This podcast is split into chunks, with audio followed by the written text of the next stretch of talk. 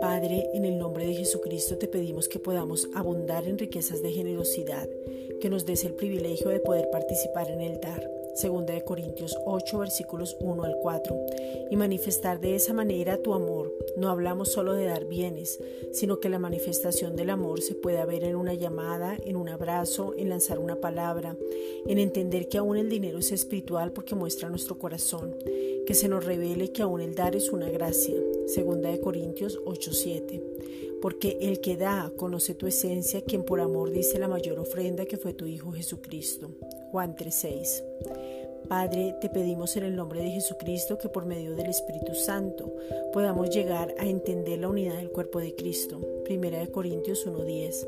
Saber lo que significa la unidad, la nueva familia para poder construir, que somos diferentes pero a su vez somos uno. Primera de Corintios 6:17.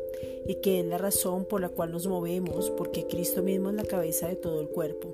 Juan 17:23. La cultura tiene que ver con lo que creemos. Por eso te pedimos, Padre, en el nombre de Jesucristo, para que podamos identificarnos y mirar solo a Cristo para extender tu gracia. Hebreos 12.2. Amor, actitudes, prioridades, pensamientos, creencias y que nuestra pasión sea solamente Él y la podamos manifestar. Efesios 4:16 que podamos estar en el mismo sentir, corramos con una misma visión clara, tengamos la misión establecida, nos veamos en el Espíritu. Segunda de Corintios 5:16.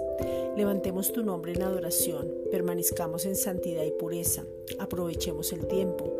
Efesios 5:16 y salgamos después de este tiempo como hijos maduros, fortalecidos, con identidad clara y creyendo por el avivamiento que se está desatando con manifestación de milagros, señales y prodigios y lo sobrenatural se manifieste. Hebreos 2.4. Gracias Padre.